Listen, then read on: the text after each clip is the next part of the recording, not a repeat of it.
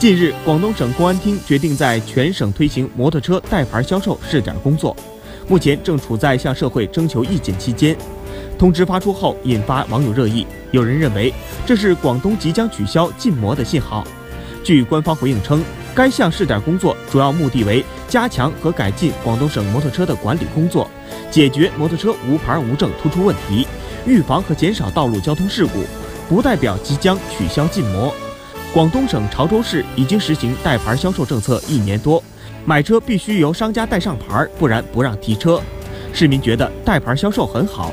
潮州实行这个政策以来，潮州的摩托车管理秩序井然，市区路上极少有无牌摩托车，大家都能遵守交通规则。